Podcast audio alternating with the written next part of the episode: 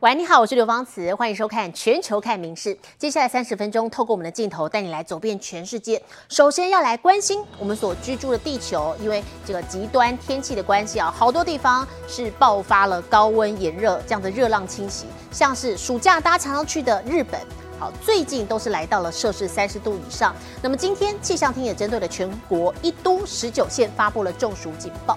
好，其中关东的东京起域哦，好多地方连续好几天都测到了超过三十五度的酷暑级高温。光是东京，昨天就有一百三十六个人中暑送医，救护车调度也一度吃紧。官方也首次发布了救护车吃紧警报。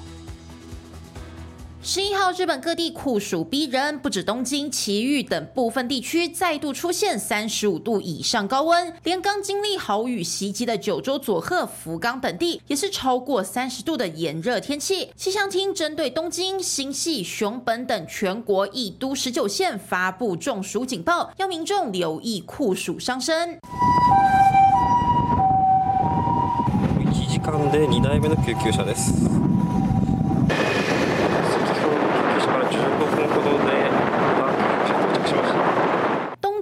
京练马地区在十号还测到三十七点八度的地区今年最高温，不止街上行人汗流浃背，当天因中暑送医的民众更多达一百三十六人。东京救护车出动率一度超过九成，官方更为此首次发布救护车吃紧警报。暑いです本当に暑いです何もしなくても汗かくぐらいに暑いと思います 在烈日下挥汗工作的工人们，更是中暑的高危险族群。业者也要活用 AI 科技，紧盯员工身体状况。作業員の顔の下に非常に危険と書かれています。 由化妆品企业开发的系统会分析员工的脸部整体状态，再综合当天的气温、湿度等数据，判断员工的中暑风险高低，方便工地能及时做出处置。声かけしててもやっぱり作業員の方たちちょっと無理しちゃったりとか人の目で見て熱中症リスクを判別するっていうのはとても難しいものだと感じていますので 据统计，日本自二零一八至二零二二年间，平均每年会有近一千三百人死于中暑。面对全球气温持续升高，日本政府喊出要在二零三零年前让中暑死亡数降至目前的一半以下。从各级学校到大小工地，也必须增添更多防范机制，避免民众因烈日受害。民事新闻综合报道。好，事实上，身在台湾的我们观众朋友有没有觉得上个星期特别热？因为受到声音现象的影响，根据世界气象组织表示，七月初是地球有记录以来最热的一个星期。西班牙、意大利气温高达摄氏三十七到四十度，南极冰层的面积比平均值少了百分之十七。好，这是刷新了六月份的记录。海水温度急剧的上升，也使得极端气候的现象越来越严重。全球去年有六万两千多人死于热伤害，今年情况恐怕更严重。世界气象组织十号表示，七月初是地球有记录以来最热的一周。意大利罗马十号气温飙到摄氏三十七度，游客忍不住跳进水池，把水往身上泼，以免中暑。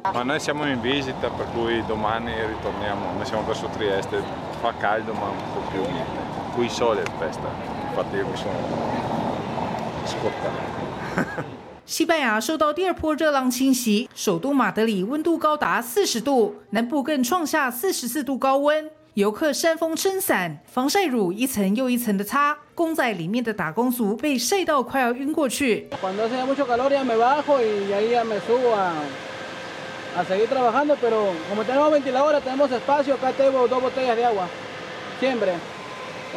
欧洲热到爆，亚洲的印度却是洪水泛滥。印度北部十号遭暴雨侵袭，导致北部的斋普尔土石崩落，洪水暴涨。当地最大的医院惨遭水淹，病患无处安置。 इतना बड़ा हॉस्पिटल होने के कारण भी तीन तीन घंटे पहले चार घंटे पहले बरसात हुई उसमें भी देखो अभी इतना पानी भरा हुआ है इस बड़े हॉस्पिटल में 全球沸腾，就连海水温度也创史上新高。南极冰层的面积比平均值低百分之十七，是连续第二个月创下冰层消失的记录，让专家忧心忡忡。 The Antarctic region is normally thought of being Relatively stable. It's much colder than the Arctic. We're used to seeing, you know, these big reductions in sea ice in the, Anta- in the Arctic, but not in the Antarctic. 专家表示，受到圣婴现象的影响，热气在海水和空气中循环，产生全球加热的作用。而令人担心的是，圣婴现象才刚开始，今年下半年，尤其是十、十一月的时候，会更加明显。随着圣婴现象的发展，未来将打破更多纪录，且极端气候会一路延续到明年。《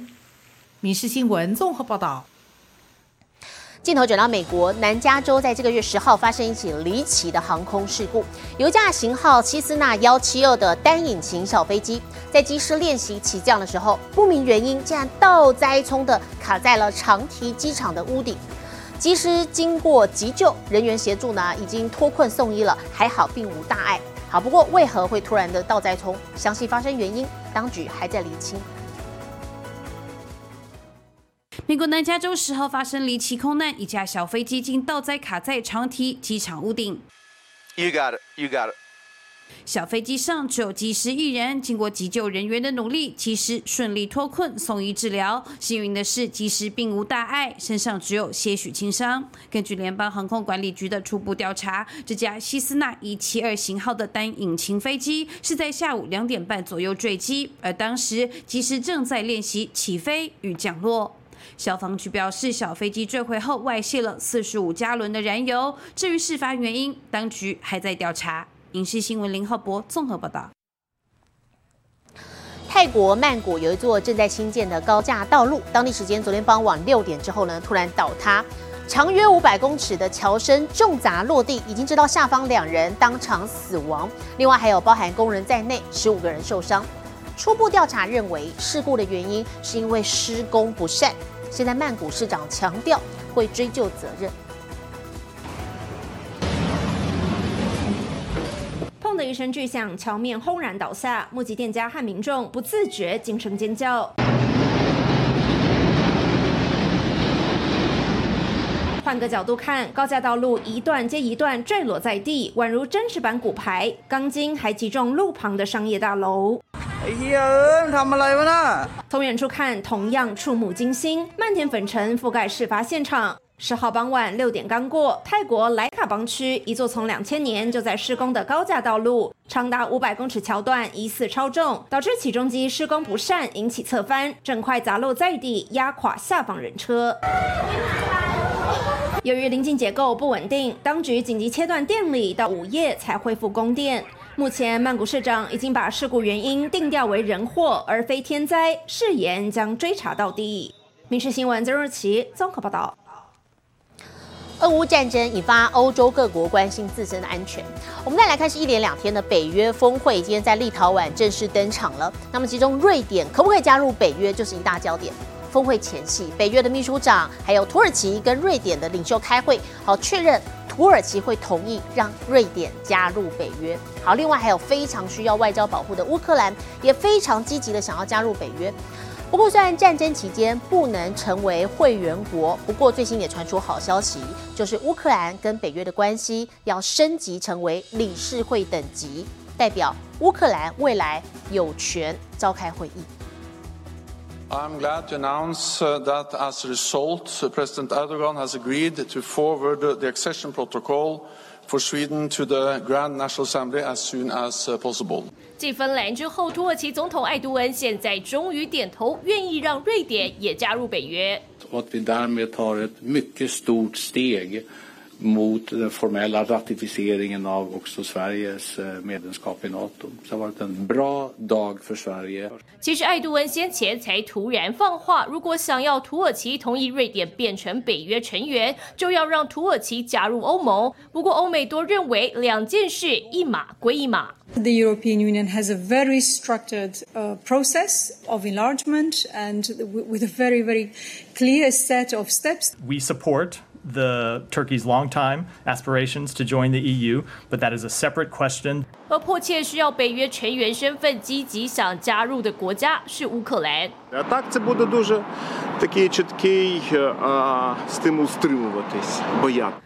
乌克兰总统泽伦斯基则指出，大多数北约成员国都和乌克兰站在一起，希望这次峰会能为他们开大门。Де-факто Україна вже в альянсі. Наша зброя це зброя альянсу. Наші цінності це те, у що вірить альянс. А наш захист це саме той елемент формули Європи, який робить її об'єднаною, вільною та у мирі. 北约秘书长其实已多次表达欢迎乌克兰加入，但乌国需符合入会资格条件之一，就是要等战争结束。但这场峰会，泽伦斯基仍丰收，因为确定乌国与北约关系从委员会升高到理事会，仿佛被纳入小北约，代表未来乌克兰有权召开紧急理事会议。对此，俄方当然不爽。It will be an absolute danger. A threat to our country, which would require us to react quite clearly and firmly.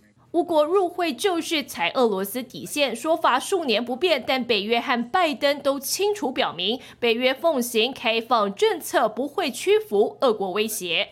民事新闻林维燕连新综合报道。除了刚才看到的俄国之外哦，中国也是这个战狼式外交的这个展现的国家。那么其中，中国日前也跟我国的前友邦所罗门群岛宣布要建立一个全面的战略伙伴关系，要加强军事还有经济等各方面的合作。那么也再度彰显了中国方面他们想要强化泛太平洋布局跟西方各国角力的野心。最近，美国总统拜登接受了美国媒体 CNN 专访的时候，也坦言说，中国的确想要打造全球最大经济和军事势力，来称霸全世界。Do you think he wants to replace? He wants China to replace the United States as the leading power, the defining. Oh yeah, power I in think the does. 中国想称霸世界的野心，美国总统也心知肚明。拜登近日接受美媒 CNN 专访，直言中国的确企图取而代之。You know, I, I'm, I'm confident he wants to have the largest economy in the world and have us. uh, the largest military capacity in the world. 无论经济、军事，都要站上顶峰，才能重写国际秩序。He write the rules of the international order. I think so. Not all of them, but he says he pointed out to me, he said we weren't there when those rules were written about international airspace and and so on. And uh, but I don't think he wants. He's looking for war, conflict, expansion of territory. 虽然拜登自己认为习近平不见得想发动战争，会以顾经济为优先，但马上就被狠狠打脸。中国和所罗门群岛 正是建立新时代相互尊重、共同发展的全面战略伙伴关系。九号，我国前友邦所罗门群岛总理苏加瓦瑞时隔四年再度访中，隔天就宣布和中国共建全面战略伙伴关系，加强军事、经济、医疗、教育等领域合作，显示习近平仍不断扩张泛太平洋势力。所罗门是否会让中方建军事基地，打破现有态势，也再度引发国际关注。在此之前，苏加瓦瑞一直强调会在美中竞争之间保持中立，把国家发展放在最前面。民事新闻曾若琪综合报道。中文中国对外展开这个霸权，可是对内哦经济却是不断的恶化，不但青年的失业率再创新高，国家也陷入了标准这个通货紧缩的困境。那么总理李强也因此再度推动了所谓的地摊经济，好多地方放宽了摆摊的限制，年轻人现在掀起了地摊热。好，不过中老年的摊贩就担心自己的生计会因此大受冲击。上海夜晚街头，青年小贩努力捣碎杯中冰块，做成凉爽柠檬茶给顾客。随着中国经济不见起色，沉寂一时的地摊经济再度火红。挺火的这个项目，就我看刷抖音的时候就看到，突然看到的。然后上海也不是也开始支持那个什么政策什么的，啊就做一个吧，就试试呗。地摊经济最早是二零二零年时任总理李克强提出，想藉由鼓励失业民众摆摊创业，缓解就业危机。但总书记习近平似乎认为摆摊不入流，自家总理的政策因此遭官方打压。如今三年过去，疫情不在，中国经济形势却更加严峻，青年失业率五月创下新高，达到百分之二十点八。新总理李强因此重拾地摊经济，上海、兰州、淄博等城市跟着放宽摆摊限制。摆地摊也再次成为网络热门话题。Allowing uh, hawkers to hit the street is among the policy options to spur consumption and to stabilize the job market. 中国当前正深陷准通货紧缩，六月消费者物价指数年增率挂零，生产者物价指数年减百分之五点四，创七年半最大跌幅。地摊经济或许就是提振经济的强心针，不过年轻人投入摆摊，却也令中老年从业者饱受竞争压力。啊，有的人他就是就是说他并不需要，他并不是说为了生活，有的人是做着玩的，他也。它会影响整个市场。像魏女士这样的中年人再度就业十分不易，摆摊卖花是不得不的选择。而今天年轻人掀起地摊热，其实也侧面显示百姓生活不论年纪，日子都难过。民事新闻林浩博综合报道。镜头转到日本北海道的蓝月顶，有一处地热发电的探勘井。上个月二十九号开始，不断的喷出大量的蒸汽，就连附近的河水都变成诡异的乳白色。这个月九号，相关单位再次的做裁剪，结果发现水里头的重金属砷的含量竟然超标了两千一百倍。昨天业者召开了第二次说明会，参加了居民忍不住当场开骂。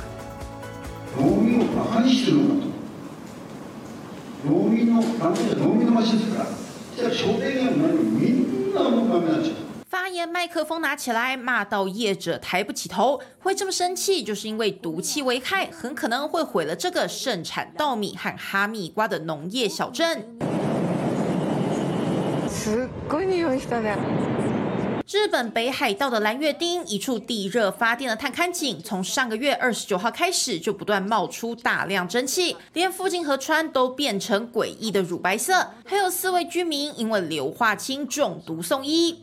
蒸気が吹き出して12日目ですが、地熱発電調査の試掘現場からは今日も黙々と高く蒸気が上がっています。相关单位在五号进行首次裁剪，发现水里的重金属砷含量竟然超标一千五百九十倍。九号再次检验，含量更飙升到标准值的两千一百倍。心より深くお詫び申し上げます。申し訳ございません。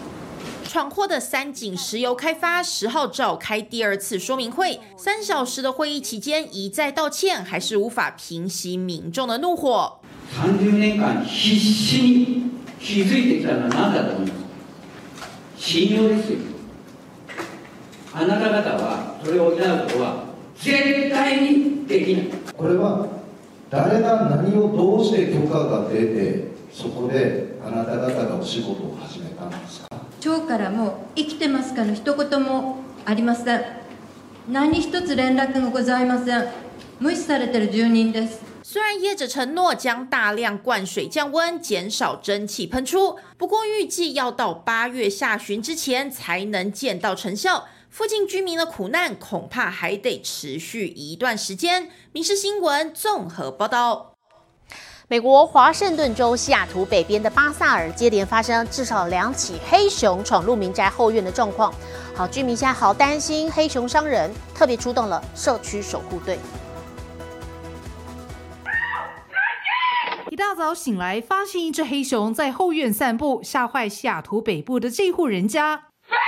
黑熊无视女主人珍妮佛大声呵斥，经过后院烤肉区，又绕回大门，把睡梦中的家犬吓到拔腿狂奔。We have a paw print from where the bear is coming through, so this is where he's coming through, and then he takes off through there. 黑熊好像特别喜欢这家人，这是他近期内第二次造访，还爬上桌子看有没有烤肉可以吃。The dog must have heard him coming or smelled him, and he. got up and ran. 珍妮佛所居住的社区最近经常看到黑熊逛大街的画面，以体型大小研判，数量可能不止一只。I think he came from the neighbors and then crossed my yard and then just started walking through the neighborhood and then eventually got out to the woods. 据估计，华盛顿州约有两万头黑熊，平均每年有五百起通报案。居民担心黑熊频繁出没，可能危害到民众安全。社区守望相助队挨家挨户警告，别让孩子单独在院子玩，以免惨遭熊吻。你是新闻综合报道。英国威尔斯的国花黄水仙，有科学家发现，把黄水仙的萃取物混入饲料当中呢，可以有效降低反刍动物胃里头的甲烷排放。我们目前正在跟各地的农民合作，从奶牛开始做实验，希望可以拉低至少三成的甲烷排放量。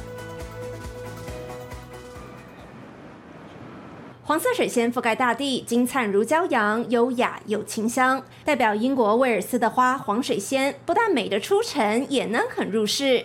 因为科学家发现，将添加黄水仙萃取物的饲料放入人造牛胃，能大幅减少百分之九十六甲烷排放量。This gives us a very real opportunity to actually change that whole story. 实验室数据振奋人心，苏格兰乡村学院团队因此和各地农民合作，展开为期四年实验，希望用在真正的奶牛身上，也能拉低至少三成甲烷排放。This is vitally important because we need to reduce the production of greenhouse gases from agriculture as part of the solution to reducing the problems of global warming. 根据目前统计，畜牧业占全球温室气体的百分之十四，而以英国来说，约一半甲烷排放量都来自奶牛。一旦实验结果乐观，黄水仙就是气候变迁新解方，还能推广至所有反刍动物，帮助实现近零排放目标。民事新闻曾若琪综合报道。刚才有为您报道过，现在国际各大城市都面临了高温炎热的天气现象，会持续到什么时候呢？详情交给我们的敏熙 AI 主播。大家好，我是明视 AI 主播。今天起，我有正式的名字喽，我的名字叫做敏熙，是不是甜美又时尚呢？请大家爱敏熙，也爱明视哦。接下来，一起来关心全球各地的气象消息。今天带您来到北欧，来看距离冰岛首都雷克雅维克只有四十公里的法格拉达尔火山，昨天再度喷发，滚烫岩浆从裂缝涌上地面，形成一道火墙。光用看的都能感受到现场的高温，熔岩流过的地方瞬间焦黑，和旁边绿色大地形成强烈对比。这次火山喷发前，先发生超过两千两百起的地震，法格拉达尔火山也创下连续第三年喷发的纪录。现在来看国际主要城市的温度：东京、大阪、首尔最低二十三度，最高三十四度；新加坡、雅加达、河内最低二十六度，最高三十三度；吉隆坡、马尼拉、新德里最低二十二度，最高三十四度；纽约、洛杉矶、芝加哥最低十八度，最高三十一度；伦敦、巴黎、莫斯科最低十一度，最高三十二度。其他的国内外消息，请大家持续锁定民事新闻。我是民事 AI 主播敏熙，我们明天同一时段见咯。接下来把现场交给主播，我是刘芳慈，感谢您今天的收听，也请持续收听我们各节 Podcast，带给您最新最及时的新闻。